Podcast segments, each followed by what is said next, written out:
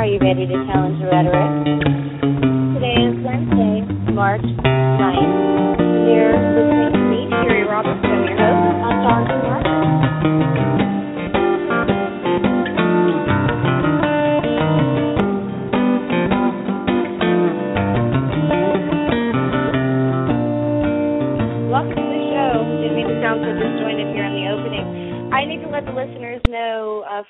Foremost, that where I live and broadcast here on the Oregon coast, I'm less than half a mile from the coast, and we are under a very rare hurricane wind warning alert.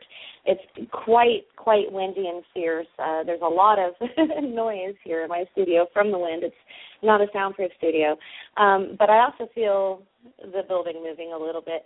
So they say it's to, the winds are going to be like 75 to 85 miles an hour, and waves as high as 25 feet or or even more. They expect flooding.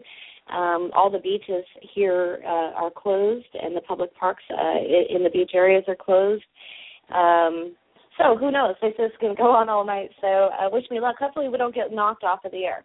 All of that aside, uh, tonight's show is truly going to be all about the Oregon standoff. Um, my guest tonight, we're also going to talk about the Oregon standoff. I'm not going to be going elsewhere. I did have a different show planned tonight. Um, however, there has been so much news that is that has come out. There's new court rulings. There's a superseding indictment. The FBI held a press conference yesterday and released some more video. It was Shauna Cox's video with some audio from inside LaVoy Finicum's SUV. We're going to talk about that. There's also an investigation going on into five of the federal officers uh, that were there. So, is there a conspiracy cover up afoot? I don't think so, but some other people think so. I'll tell you why I don't. We're going to break it down a little bit, uh, and we're going to break it down also with my guest when he comes on, uh, and I'll tell you more about him. But before we can go any further, let me let you know that during each live broadcast, you can interact with me and the show on the Facebook page at facebook.com forward slash challenging the rhetoric dot news, and also on Twitter where I tweet from at CTR Newsfeed. So for the show, we're using hashtag CTR hashtag Oregon Standoff, and hashtag Bundy Ranch. Um, I'm not jumping on the SovCit hashtags specifically for this because these are getting a little more steam, especially as we get, lead into the trials. Uh, if you haven't found them, uh, I did create some Facebook pages and groups for the Oregon standoff trials and the Bundy Ranch trials. If you do searches on those two terms, you'll find them. Uh, one is the the groups are study groups, and then the pages are just kind of a free for all to discuss and post. If you'd like to call into the show tonight, you can do that at six four six seven eight seven one seven nine zero. If you do call in, be sure that all of your background audio is turned off because if you call in and I hear a bunch of background noise or if you suddenly decide you want to troll me on the air and be rude or whatever, I'm just going to cut you off. I pay for my time. I don't pay for that kind of stuff. I would love to hear you, especially if you have a differing opinion, because that's how we all learn. That's how we all grow as people, and uh, as well as how we learn and evolve our own beliefs, which we're going to get really into that into this show later on. Quick reminder: this show is rated PG, so if you call in or you're in the chat room, it, it, it's there too. Okay, um, either place, if you're interacting with the show, keep it PG-13, please. I do that for a reason. I think that the young people of our country, particularly, but also of the world, um, they should hear a lot of the things that we're talking about because their opinions and their beliefs are being formed, and we want to make sure that they're not being bombarded and just inundated with disinformation. So remember, if you're listening to an archive, you're not going to be able to get through on the phones or chat with us in the live chat room because it's an archive. But if you're listening right now live, then go ahead and call in or find us in the chat room, which is at blogtalkradio.com forward slash challenging the rhetoric with Cheri Roberts, C H E R I Roberts. Click on show number 20 the chat will appear right beneath that slider there. If you're already on that page and you don't see the chat, hit your refresh button, and then once it loads, scroll down underneath the slider, and it should be there. If not, um, I mean, it's showing on my on my end, so it should be all live up and running. There's a, a bunch of people already in there. So rules of engagement for the chat room are pretty much the same as for calling in. You want to make sure that you are respectful to one another. You don't have to agree with one another. You can certainly just have a discussion because this this is a, a dialogue, not a debate, as I always say. So I don't want to see a bunch of debating going on in the chat room, which I am watching, by the way, um, or on the social media pages. I want you to have a dialogue with one another because we cannot understand what we don't understand until we at least try. In, in other words, how how can I understand what somebody with a differing opinion where they're coming from? How can I even begin to embrace or understand in any way? Okay, just to find common ground where they're coming from if I don't try to understand them and their belief system and how it all came to be. So again, dialogue, not debate. Very, very important to me. Um, so all right, here we go. I told you that there was a lot of things that happened this week, and so let's get right at it. Uh, Pete Santilli, talk show host, internet talk show host Pete Santilli, friend of mine. I've worked with him on things. Uh, he's been on my show. I've been on his. I'm surprised people haven't posted up the episode uh, that I was on of his that's readily available as they're posting up all these other ones and then coming at me with or for information. I, I find that ironic. Um, I, I'm not embarrassed by it. I think it's kind of funny. But anyways, uh, so Santilli, he has tried to get bail and he's tried to get a pretrial release a, a few times and the judge had finally last early last week had granted that pretrial release uh, to go to a halfway house in Northwest Portland. However, because he is severely indicted in the Bundy 2014 Bundy Ranch uh, issue there, the, the the event that happened there in Bunkerville. I mean, and, and the charges against him there are, like I said, they're severe in comparison to the one conspiracy charge thus far that he has here for the Oregon Malheur refuge occupation. Um, so even though this judge finally said he can be released, you know, going to the halfway house, GPS monitoring, like I mentioned last Wednesday, and also that psych evaluation, which uh, is part of that that that that court order for release, he had uh, a marshal's hold, a U.S. marshal's hold for the Nevada charges. So what's been going on? He was. We thought we'd have a decision this Monday, then it didn't happen. Then we thought we'd have a decision again. I'm sorry, last Friday, and then this Monday, and it still hasn't happened. Now they're saying this Friday. It could happen anytime before then as well because you know they can they can enter something into the courts at the last minute. However, um, what I my understanding from some of my sources is that what's been happening and why the, delay and not a whole lot of info is that there are either trying to get the federal prosecutors in Nevada here to Oregon to you know appear before the judge and um, for him to try to get bail for those charges, you know, to get a pretrial release for those charges, or if not here in person, and this is where it's still unclear of whether it's going to be a video court process. I don't know if uh, Oregon's federal courts would do that in, in, in a case that's kind of this severe. I'm not quite sure. But that's kind of what's going on with Santilli. By Friday, I imagine we'll know if he's actually going to go to that halfway house anytime soon or if he's going to have to be extradited to Nevada to appear before a judge there in the state versus uh, something happening here um, for that. So it's still kind of in the air. But I, I've had just a ton of people all week because I know Santilli asking me about this, so I wanted to clarify that. It's still unknown whether the Oregon or the Nevada trial is going to come first. Uh, you know, obviously the arrest initially stemmed from the Oregon occupation uh, because it was happening then, and that was their opportunity. The other charges of the investigation for these other charges in Nevada have been on, ongoing, and obviously they happened back in April of 2014. So that being said, are they going to do that trial first and then the Oregon trial? Uh, you know, who knows? Well, I, hopefully we'll hear something on that very soon. But what we did find out today is that the judge in federal court said, yes, this is a complex case. Now the prosecutors are waiting for that. They have a huge task ahead of them with the, you know, proving the burden of guilt. So what happens here is instead of having that April 19th Patriots Day, uh, I, the irony of that, Patriots Day that was tentatively set on the docket for the trial to begin, uh, is now going to be pushed back, according to the judge, maybe as late as October of this year. She has not said whether she'll extend that uh, or he sorry whether they'll extend it beyond that. I don't know if any other judge will you know be in the process of this between now and then. I'm not sure how that works, but we know we have maybe up until October before we see a trial personally, I'm a little happy about that. I'm, I'm glad that um, prosecutors have more time. Reason being is it'd be different if it was just those handful of people that were arrested on the night that LaVoy Finicum was killed. But we have 37 indictments now, um, and well, you know, actually, there, I think there's more counting the um, the new charges that came out, the superseding indictment today. So I, I need to include those. So we're beyond 37 indictments. Here's the other kicker: the new superseding indictment uh, pretty much points to the fact that we're going to have yet another superseding indictment coming probably soon the one that we had today was a little unexpected to me because they had said they'd have one in March and one in April. We had the one in March, and then now we have another in March, and the way it sounds, we might have yet another in March. And who knows how many more of these are going to be?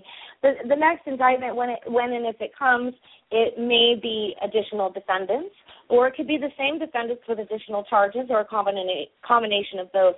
On the new indictment, there is one redacted, one still sealed uh, name of, of a defendant, which typically usually means that they are they have not yet been uh, arrested, so they're not in custody yet, and so they're not releasing that name. Um, the uh, sorry, I got distracted. I got distracted by the chat room. My apologies.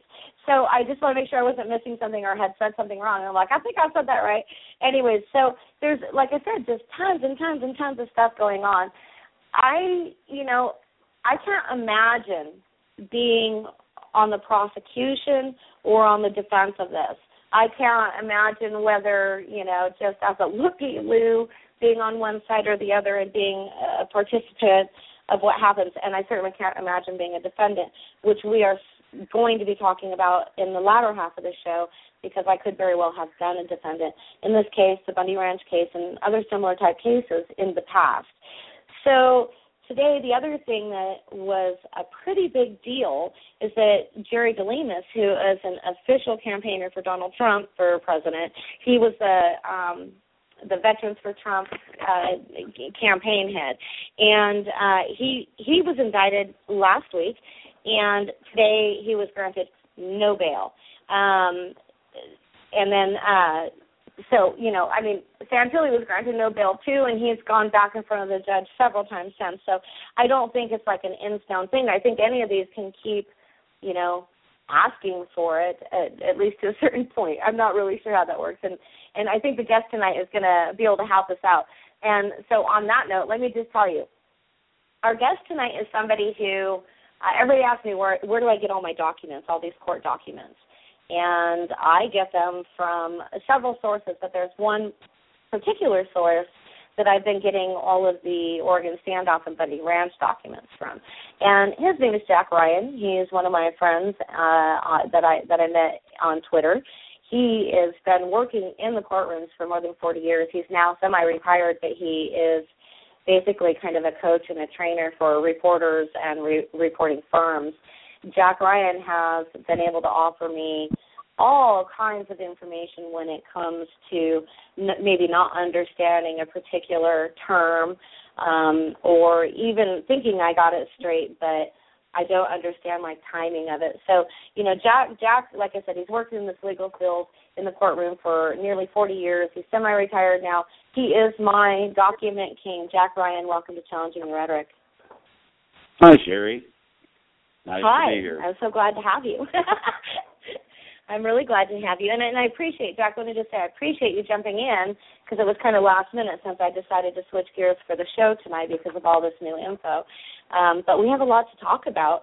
Before I before I like start kind of asking you questions to help me clarify some things for the listeners, can you kind of tell the listeners what your courtroom experience is? Why why you kind of know you you you know you put all these documents out like in real time as, as they become available, and I know that there's there's a there's kind of like an aura around you online, and people are like, "Oh, this guy's a god." So, can you kind of just tell them about that? I mean, I know that you use things like Pacer and stuff like that for for um you know finding about dockets and, and so on and so forth. But I think for the layperson, just to kind of do a little training for all the citizen journalists out there.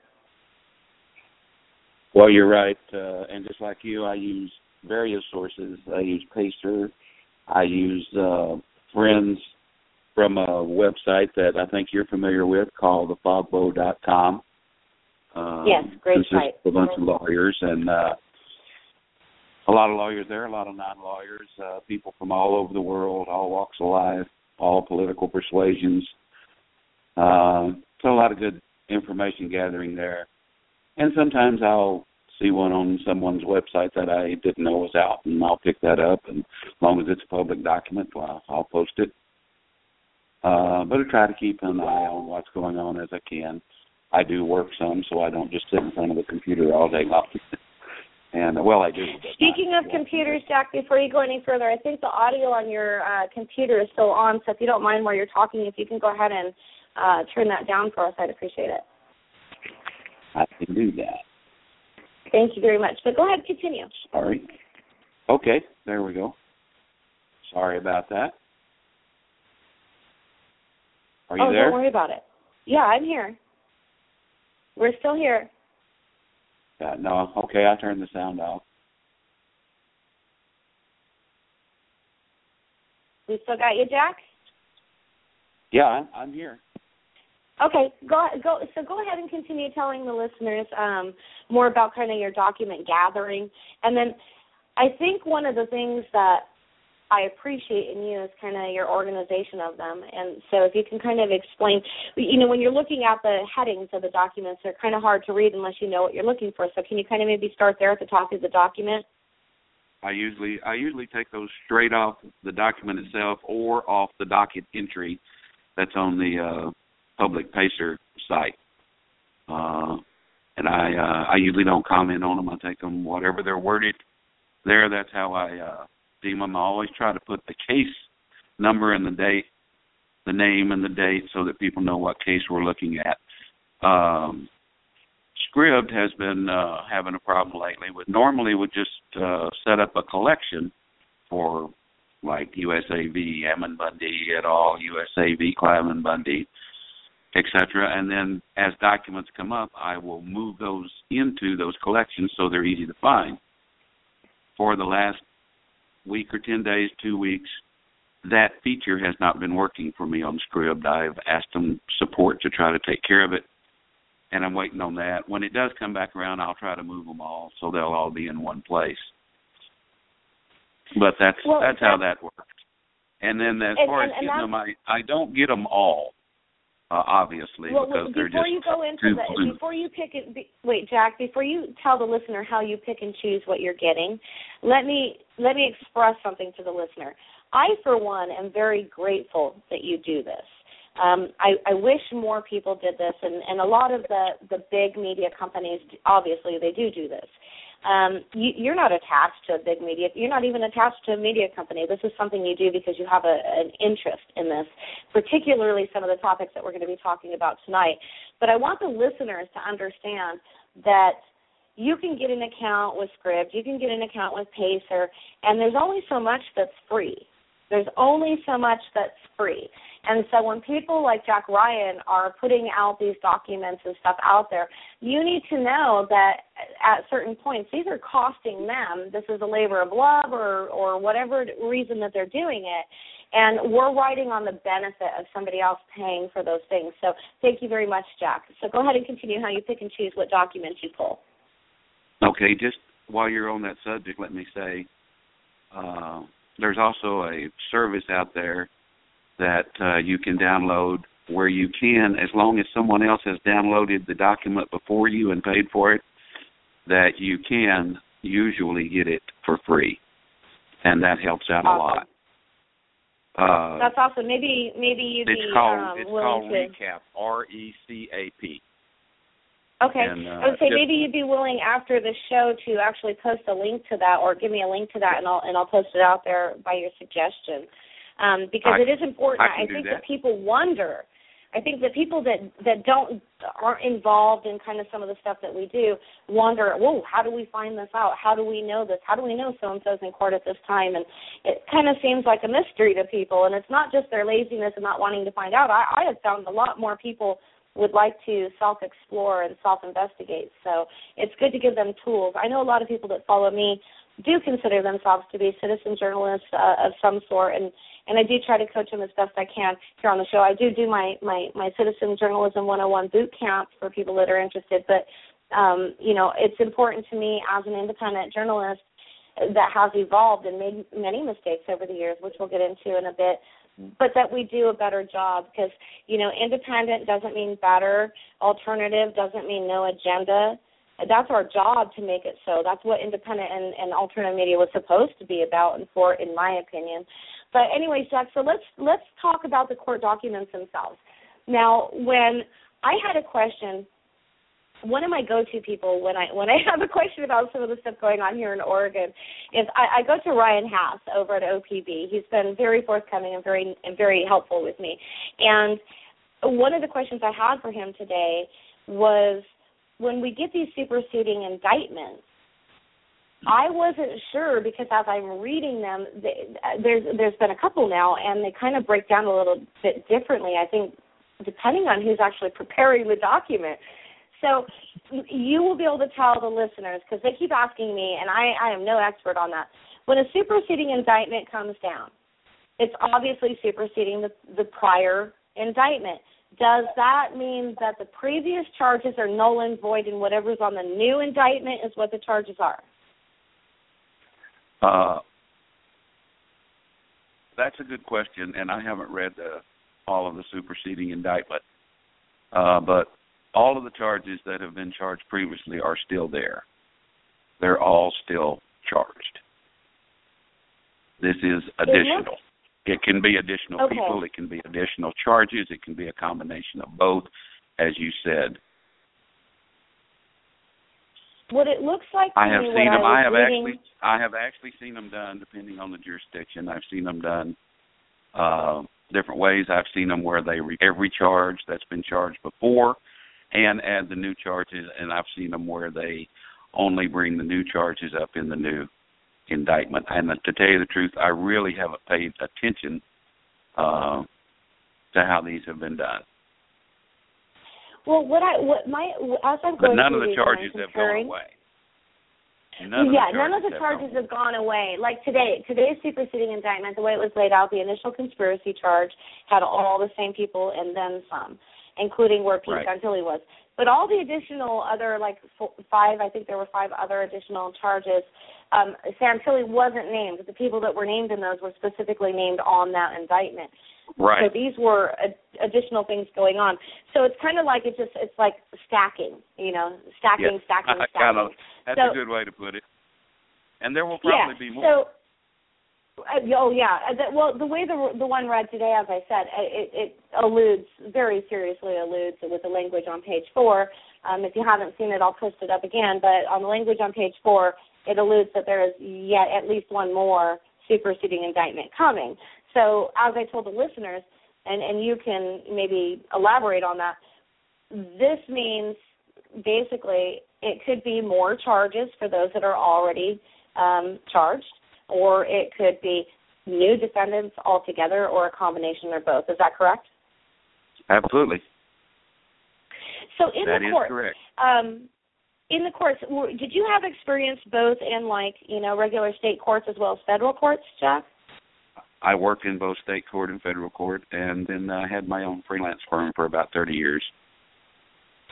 So, with one of the things that everybody asks me, and I say this all the time, and, and I believe I'm correct on this, is that in federal courtrooms, cameras are not allowed. There's a relatively new program that a, a very small handful of states that are, are part of this program where they're starting to allow federal cameras in as a, a beta test, uh, or allow cameras into the federal court in those states as kind of a beta test. And I don't even think it's all cases, all courtrooms. I think it's just kind of select things.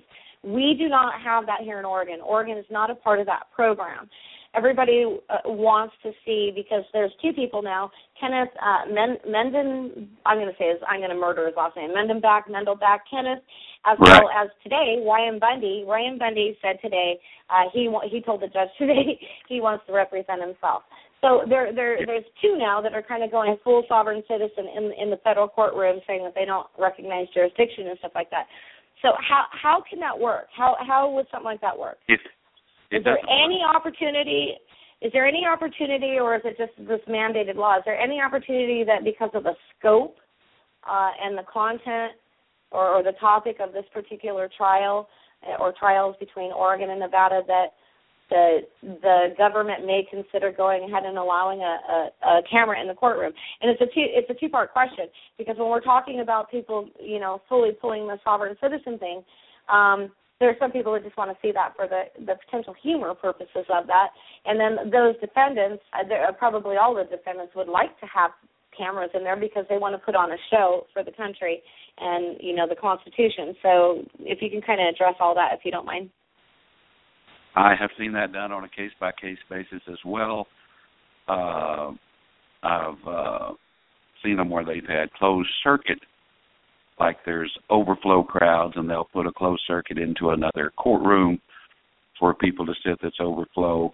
I've seen a few courts that will allow certain cameras in with permission. Uh, there was cases in California uh, back during the birther days where a judge uh, would allow a a uh, member of the press in with a camera uh, with permission. They would have to request permission, and he would decide who, if any, he was going to allow in it and uh, film the proceedings. So it can happen whether or not they're in the program or not. It's entirely up to that judge for the most part. I would be surprised if they allow them in this case, but anything can happen. Speaking of anything that can happen, something that just uh, I just got word of since we went live is that David Bundy, Davy Bundy, also uh, was told no bail today, um, so he's not getting out of jail anytime soon. Um, right. So there's another one, and I think we're going to hear a lot more of that by within the next couple hours off air, and I'll be tweeting and posting as well as tomorrow.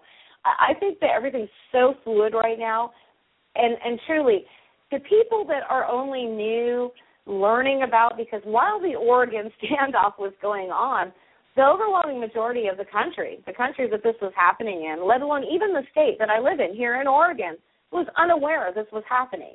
It seems to mm-hmm. those following that it was a really big thing, you know, hashtag Oregon standoff, boy, it's a party. But the reality is is that very very few very few people have paid attention as well as to the Bundy Ranch episode which was much more severe in my opinion the thing is is that sadly and and I could be completely wrong this could be my own personal bias but sadly I believe this is in fact one of the most important cases both trials okay Oregon and Nevada in my living history. I'm going to be 50 years old in a couple of years, okay? In my You're living history, I believe this is one of the I believe though that this is really one of the the most important historical cases that are happening for many, many, many reasons. So, real quick, Jack, before I, I, I jump into another segment and then come back to the conversation, I, I want to ask you with regards to cameras in federal courtrooms, in general, even though they're not allowed, does that mean that there's not even a federal camera for their own documentation not running? I would assume that they have their own camera that records it, or no? Do you know? No. Wow, Generally that's speaking, pretty crazy. For the most part, no. Well, you know what? When they usually I, have I most of them. segment, Most of them have I, most of them. Some I say most. Some uh, will have a courtroom audio recorder, but not all. The court reporters generally will have a means to do audio recording, but that's their file. It belongs to them. Uh, so okay, so before I cut before I cut to a quick segment, liar of the week, let me ask you something, Jack, because we're going to go even deeper into that. But real quick question on court reporting: Is there somebody as a court reporter when you're when you're in there and you're doing all your stuff afterwards? Is there somebody that checks your court reporting? I would ha- I would have somebody proofread it. Depends on what you mean by check. Well, as a journalist, have- I might have would an have editor that you know proofreads or goes through. But do you have somebody that goes in and it's more than you know checking, er- you know, you know, uh, court reporter errors, but checking? Ab- absolutely, for- absolutely not. No. So, c- can I kind of? And I don't. I'm not trying to put you in a corner. I'm very curious. I hadn't even thought about this until just this conversation. So, if a court reporter is doing their court reporting, is there not any kind of necessarily accountability to what they've put into that record? I mean, could it be wrong at any time and it's still like the official thing? Is everybody or anybody absolutely perfect? The answer to that is no. The uh, that's a that's a I good answer. I can tell you that uh, to make a substantive error that would change what was actually said would be the odds of that would be minuscule. Okay? People are highly skilled. Very few people can do it at all. Uh, going through school, it's about a 98% dropout rate. After that, of those 2%, there's only about 1% of those left after two years. It's not an easy job. It's a stressful job. The people that do it, for the most part, are highly skilled, very ethical, and do a great job. Will you see some mistakes in uh, spelling or maybe uh, something along those lines? Yeah, but a substantive error, extremely rare. and there's ways to and there's ways to correct that if if somebody feels that that's happening that's where we're going to go next, right after this really quick segment, because I haven't done this in a few weeks because I've had a pretty talk show. I'm going to take a moment to do it right now. It's time for Liar of the Week.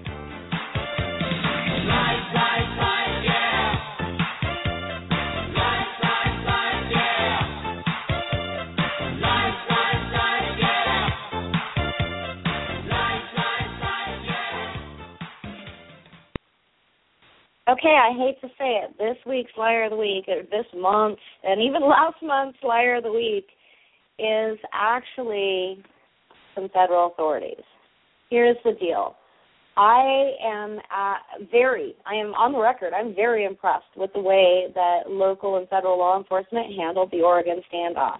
However, in the press conference yesterday, we have found out that one of the federal agents on the scene on the highway here uh, between Burns and John Day, Oregon, where LaVoy Finicum was killed, had in fact fired two shots. One did hit the vehicle. The other one uh, just went kind of off into nowhere. Uh, they say kind of this crazy shot, that they don't know what happened to it. Now, why did the person fire? Well, they fired because LaVoy Finicum's vehicle was barreling towards the roadblock, is what my understanding is from the evidence that I looked at last night and today. I'm still going over it, um, so I'm not saying that that is 100% exactly what happened, but that is what I have gathered so far. But here's the deal the federal agent and four other people, for some reason unknown, have covered it up thus far in the investigation, and that is what came out in the press conference yesterday. Uh, nothing else that came out in that press conference yesterday was mind blowing to me. I know that there are many people that that only reinforced what they wanted it to reinforce. And that could be people of all different angles of this. And we're going to really kind of go deep into that here in a minute which i promised for for a while. And i kind of tippy toe into it each each show about my involvement with conspiracy theorists because i am a conspiracy theorist myself. But not all things are conspiracies. And i'm really set up with conspiracy pornographers and hoaxers and and all of that. So here's the deal there are five federal agents, like I said, that are currently under investigation because did they do something wrong? I don't know. Nobody knows. Who would know? Because it hasn't been being talked about because it's been being covered up. That's not okay.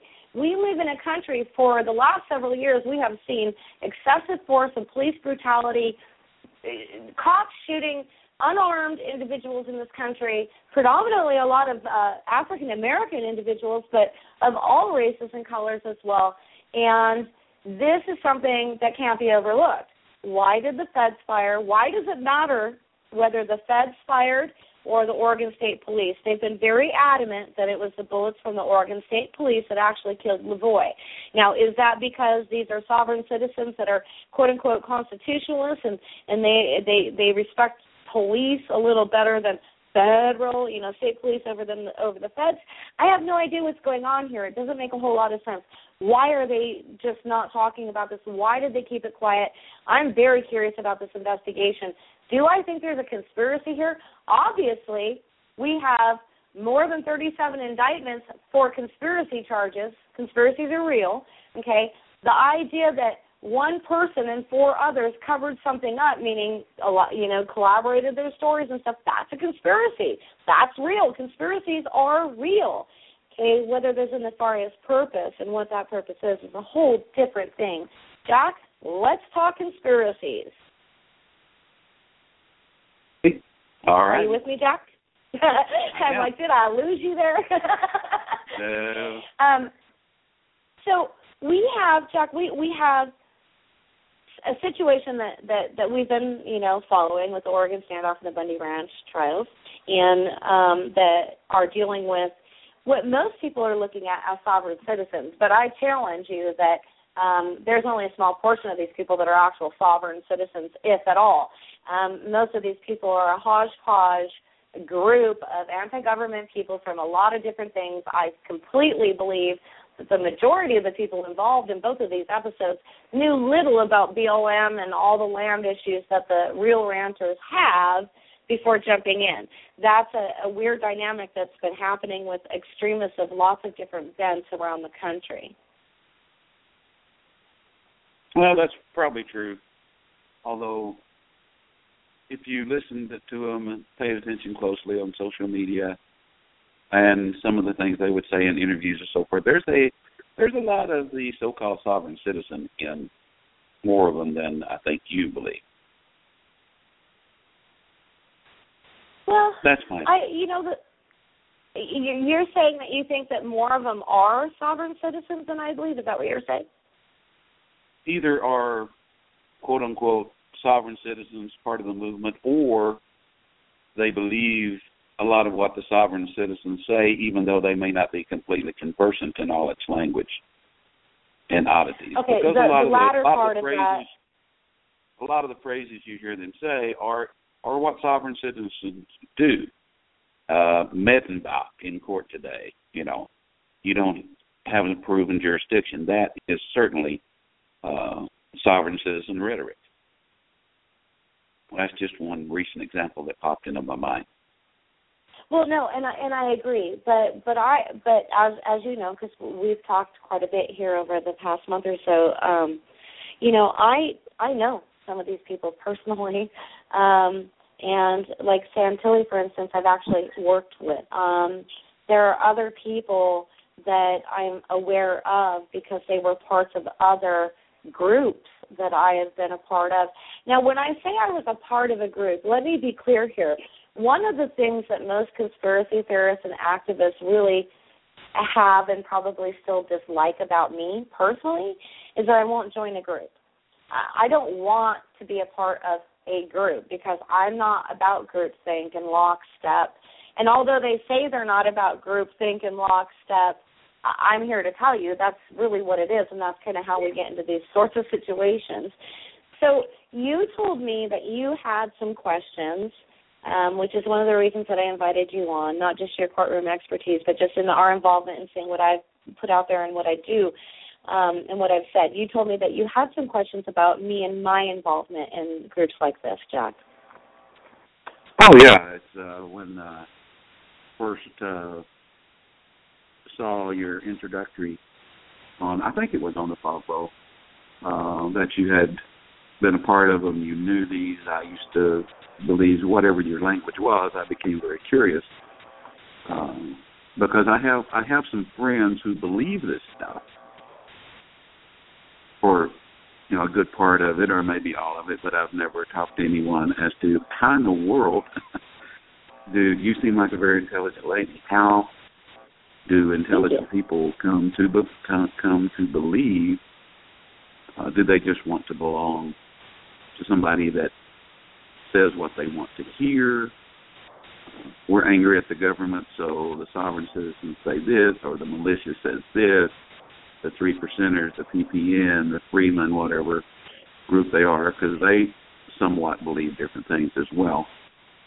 Um, how does someone that intelligent not be willing to do research and just believe blindly? okay, I, I I can answer that to a certain extent.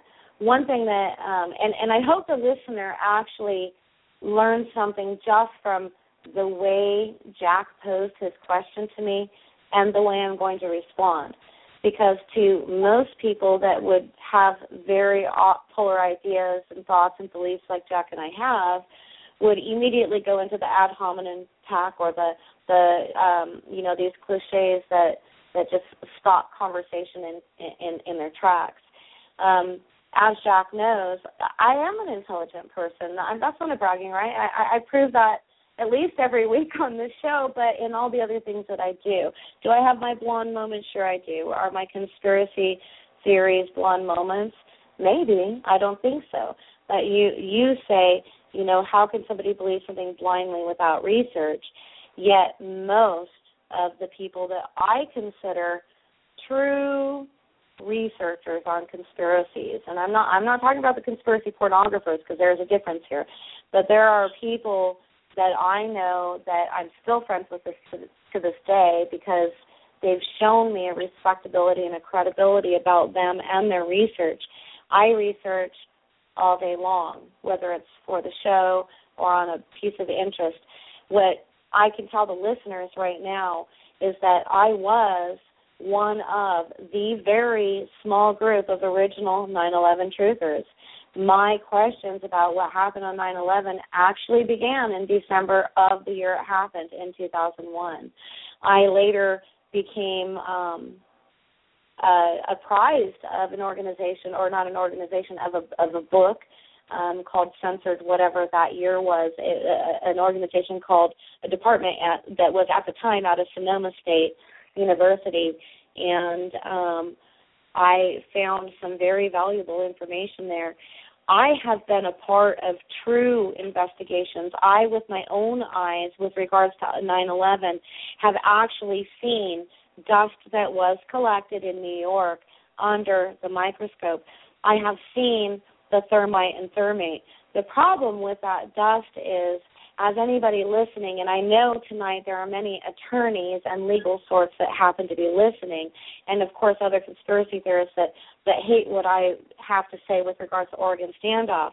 But the reality is is that the dust from the World Trade Center from down at, at Ground Zero in New York, there was no line of accession, which means uh, you know chain of custody for the dust, so it is inadmissible in court.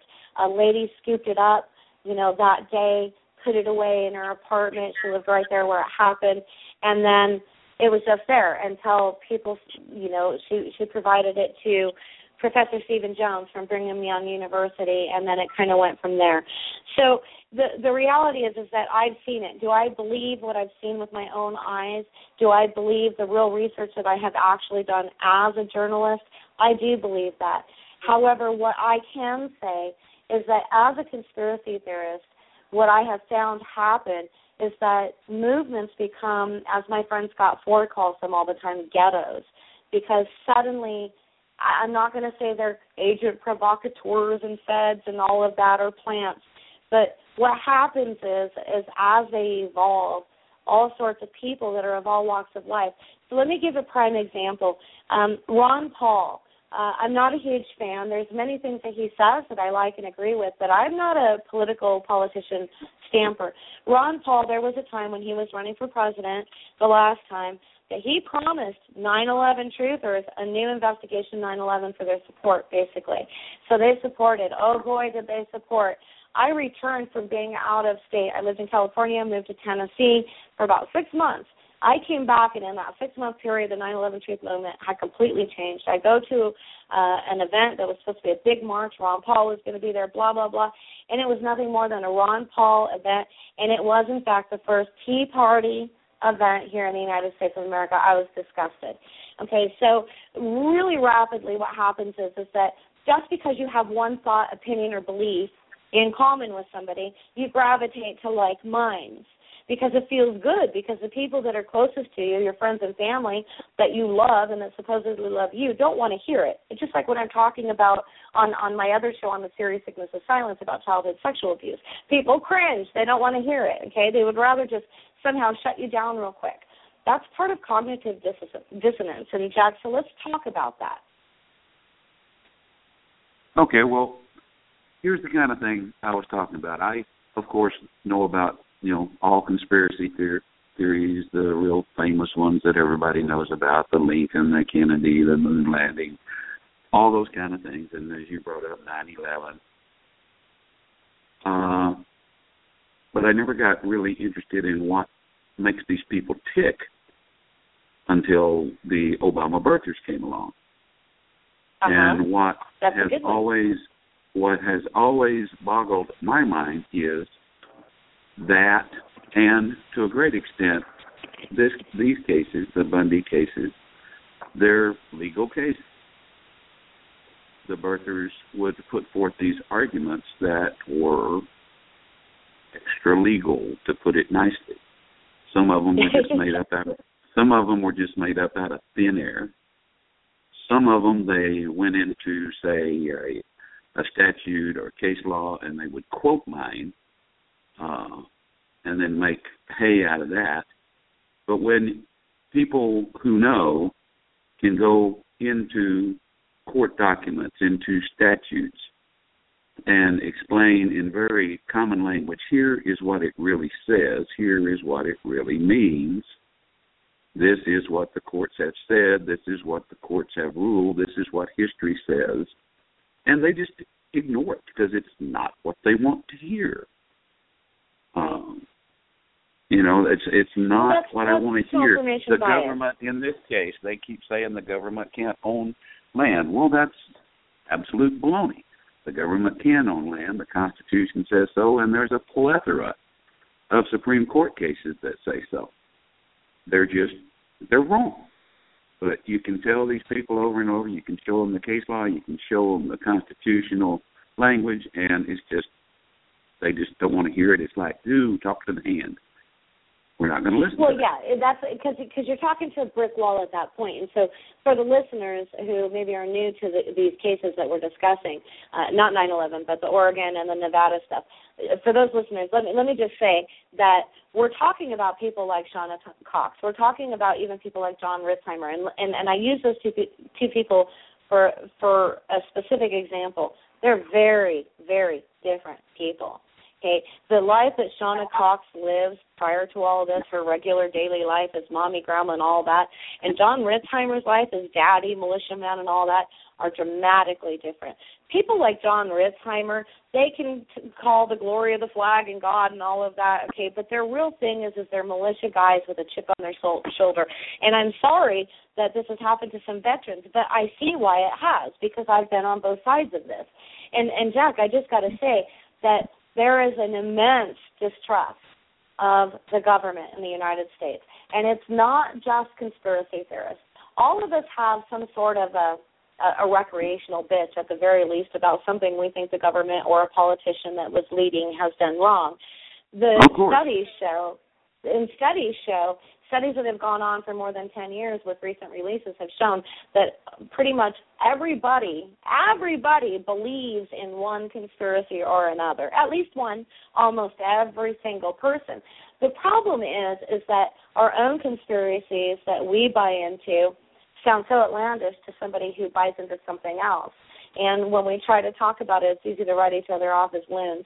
There's reasons that we believe in these things. Now, I want to point out you mentioned a few very real conspiracies, Jack, but I want to point out the mother of all conspiracies, okay, and that was the Manhattan Project, where more than 120,000 people were in on the conspiracy, in on the secret, and still kept it silent. How? How did that happen? Because it was compartmentalized. Everybody that was a part of it had a job and they and it was a need to know basis. They only knew what they were doing, so they didn't know the big picture of it all. The Manhattan Project was a very big deal in this country. More than 120,000 people 120,000 people kept that secret and participated in that conspiracy. So anybody listening, I don't care what you believe. I really don't care what you believe, but you cannot discount that conspiracies are real. We have all these indictments. Where are they there for? Conspiracy charge. Conspiracies are real, but not everything's a conspiracy, Jack, as you know. So let's talk about some other conspiracies since 9/11. And what you asked, how does one get be in it and get out of it? Um, you know, I had a big slap in the face after the Aurora Theater shooting, and then followed by the Sandy Hook shooting, and the immediate hoaxer things and crisis actor baloney that came out after that. and the pure ridiculousness. That's got to drive someone like you nuts.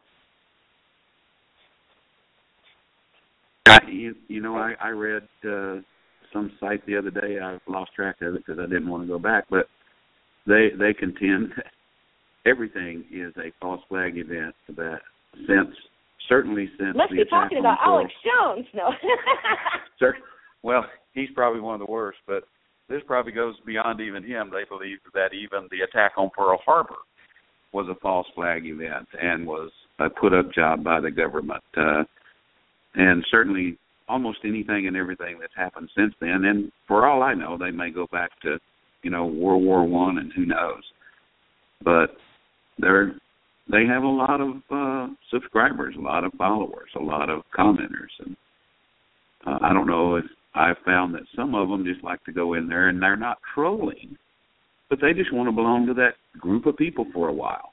They feel like if I go in there and talk and people talk back to me on the internet and whatever, I have a sense of belonging. Uh, and I found that to be partially true with some of the people. It is. It's in fact partially true because what happens is when when when you discover something that you believe is real, whether it is or not, when you when you discover something that you believe is real and you start talking to, to it about it, talking about it, sorry, to the very real day-to-day people in your physical life, and they start kind of pulling back from you and shunning you or not wanting to be around or hear you, you start looking for other people. And as soon as you find somebody like-minded, it's this magnetism. There, there is an arousal. It's not a sexual arousal, but when when it comes to cultish behavior, when it comes to extremism, okay, there is an arousal. And if you look up the definition of arousal, you'll see it's not a sexual thing in general.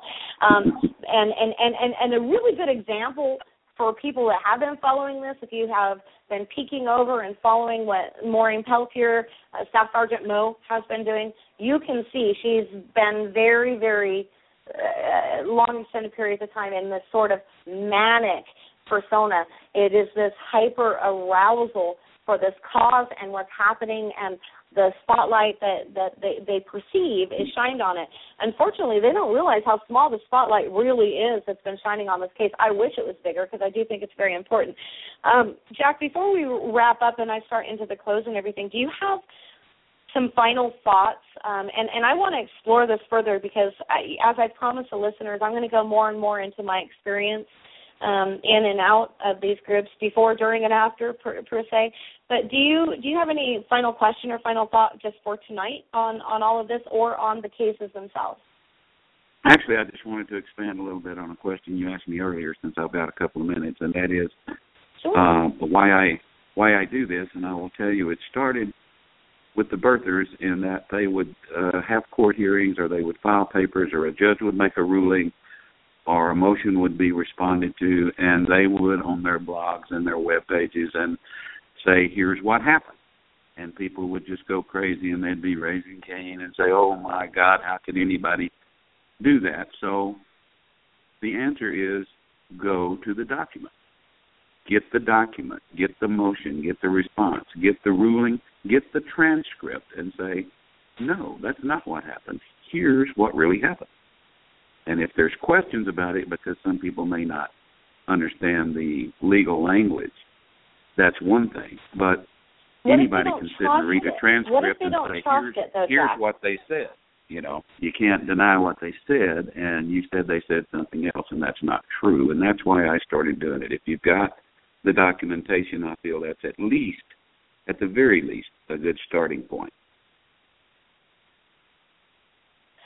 That's true. But but what if okay? Because you've experienced this yourself. We talked about it. What if you encounter somebody who doesn't trust the document, and that's legit? And we're going to get. I, I guarantee you, listeners, we're going to keep going deeper into this. This is very important to me to make you understand the mindset because something is happening here in the United States because of technology and this connected dis or disconnected connectivity or whatever that we have going on there is something that is really manifesting here that is of great import. So, Jack, it's not just because someone is a dumbass. It's not just because someone is ignorant or stupid. There are people, due to lots of different reasons, that flat out don't trust it. how they don't trust what's going on in a courtroom. They don't trust a document to be undoctored and real. I mean, when we like people that file FOIAs and that you get back after spending a bunch of time and money on a FOIA and you got like maybe ten words out of you know a thousand that aren't redacted. How do you trust it? Well, that's a matter of trying to change change the law where okay, they're not going to reveal certain things under certain circumstances get the law changed, work to get the law changed to where this can be revealed or that can be revealed, or um, enough personnel where they can uh, respond more quickly where FOIA is concerned. As far as court documents are concerned, where you've got, like in these cases, you've got the indictments, you've got uh, attorneys for both sides filing motions, filing responses, judges making rulings. Those documents are prepared they're filed in the court, they pop up on a public document, they're not going to be changed. They are what they are. And anybody who can't accept that, then it's just, you know, it's a personal problem. A lot of a lot of mistrust in a lot of things is because I don't understand it. How does the court work? What is the law? What is the procedure? How can a court possibly do that? Well, it's the law. How could they do that? Well, they made a mistake. Will it be corrected? Normally, yeah, that's what appeals are for. that's why we have the several steps to correct the mistakes that are made because nobody's perfect. It's like uh, SCOTUS uh, decisions are certainly not always what everybody wants, just like any court decision is not. A jury decision may not be. There's always two sides. Uh, it's like the seminal case in the land ownership by the government is a case called Kleppe v. New Mexico. Uh, it was a unanimous SCOTUS case. Now, some people are going to disagree with that's what it should be, but the bottom line is it and a plethora of others are what the courts have said. So you can argue that it's a bad decision, but you can't argue that it is the decision that was made. So if you want that changed, then you go through the process of trying to get the laws changed. That's how it works. All right. Well, Jack, thank you so so much for uh, being a guest on the show tonight. I really appreciate you coming on. Um, I hope to have you come back on again. I, I do appreciate it. I would so love. Much. I would love to come back. Okay, so I'm going to get the last word on that. I want to make sure that the listener knows that I know there's there's no way around this. There are attorneys, there are judges, whether on the Supreme Court or in a regular state courtroom, okay? It doesn't matter. There are lots of judges and lots of people of power that have been indicted on their own bullshit over the decades and centuries. Corrupt people happen everywhere, everywhere. Okay? It doesn't matter what your title is. In fact, some people specifically seek power and titles so that they can be even more corrupt and not be busted at it, hopefully. So, does that mean that everybody is corrupt? Every judge is corrupt? No, it doesn't. Does it mean every cop is going to shoot you if you're unarmed? No, it doesn't. Does it mean everything is a conspiracy? No, it doesn't. In the 2007 book Propaganda American Style, Propaganda American Style, Noam Chomsky had remarked, "For those who stubbornly seek freedom around the world, there could be no more urgent task than to come to understand the mechanisms and practices of indoctrination. These are easy to perceive in the totalitarian, totalitarian societies, much less so in the propaganda system to which we are subjected and in which all too often we serve as unwilling or unwitting instruments. Now, maybe he didn't mean it the way that I'm going to say it, but let me tell you something.